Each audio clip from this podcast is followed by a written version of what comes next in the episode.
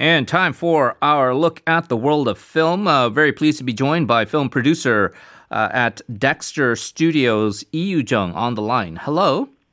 Hi, good morning. Good morning to you. So uh, let's first take a look at the uh, box office. Uh, how did the uh, uh, films fare in Korea over the weekend? Five weeks in a row, apparently. Uh, Christopher Nolan's Tenet topping the box office?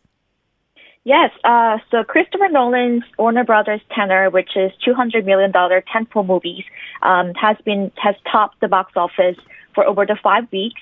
And not just only in Korea, it took in a weekend total of $19 million worldwide in 58 markets. Um, actually, last week, many of the Korean movies were released.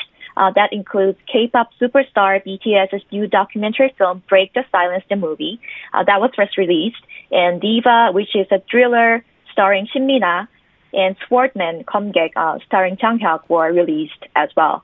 Well, there's been so much talk about BTS. Uh, first, of course, they're uh, winning uh, a lot of awards and praise. Number one in the Billboard charts. Uh, now, this uh, big IPO with Big Hit Entertainment and this uh, documentary film that was released last week. BTS's um, film, you, you can expect it would be popular, but how is it performing in theaters so far? So the movie was released last Wednesday, and on its opening day, it topped the box office even better than Tenet. mm-hmm. So this uh, new documentary film, Break the Silence, the movie, um, it's it follows BTS members during its uh, 2019 Love Yourself, Speak Speak Yourself a world tour concert through the United States, Europe, and Asia. And it kind of shows about the organic moments and stories of the members behind the scenes. And it seems like a lot of BTS members army were watching the movie. Um, I'm curious to watch it myself. and also uh, boosted by not just BTS movie, uh, boosted by a series of new releases last week. The number of moviegoers increased by around 30,000 uh, audiences compared to last week, which is uh, something good. Yeah. So, uh, as you say, uh, many people around the world, not just uh, the Korean audience, is definitely going to uh, be watching this. Well, uh, here in Korea, though, we have the Chuseok holidays. Uh, the official holiday period starts tomorrow. Can you tell us about some of the movies that are going to be in the theaters and any of the films perhaps that you're excited about? Yes, definitely. So for Chuseok, usually is a big season. We say in, in the industry that uh, summer box office, winter box office, and Chuseok is like the three largest box office periods.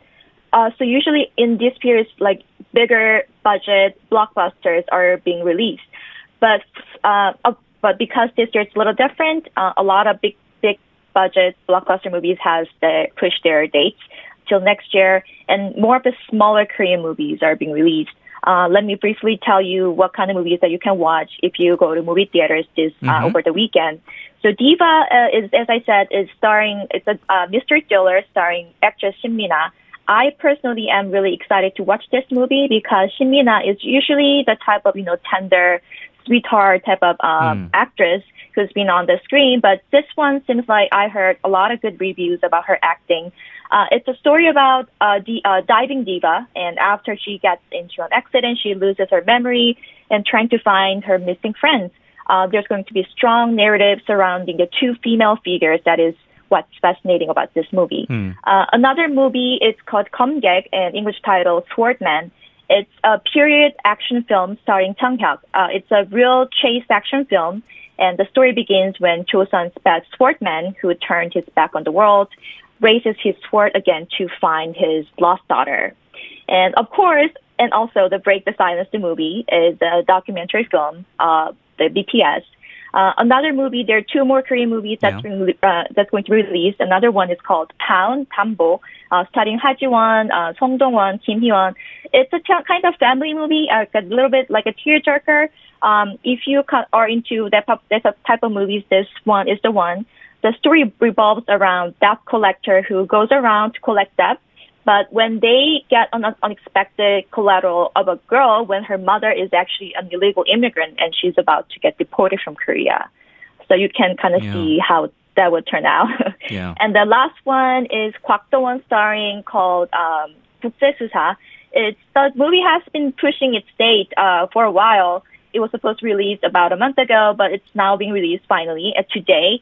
Um, it's an action comedy film that features uh, veteran actor uh, Kwak Do-won as a police detective who becomes a murder suspect during a family trip to the Philippines. So you can kind of experience some of the, you know, uh, exotic scenes in Philippines. If you can't go outside of the right. country, you want to kind of feel have a vacation, this is the movie to go. All right, great. A lot of uh, choices there. Uh, let's talk about this interesting report released by the Korea Film Council, uh, Yoojung, uh, about COVID 19 and their opinions on cinema attendances as well as film production. Could you tell us a little bit about this?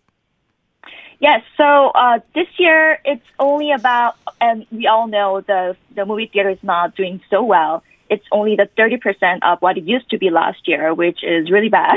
Mm. but uh, they say one something that's positive is that um, there are only 49 confirmed cases of coronaviruses who made a visit to the movie theaters, and it's reported that no additional infections were made by such occasion. So I think it's because uh, all the Korean multiplex operators, CGV, Lotte, Megabox, they were taking measures to ensure COVID-19 pro- protocol during the pandemic really strictly.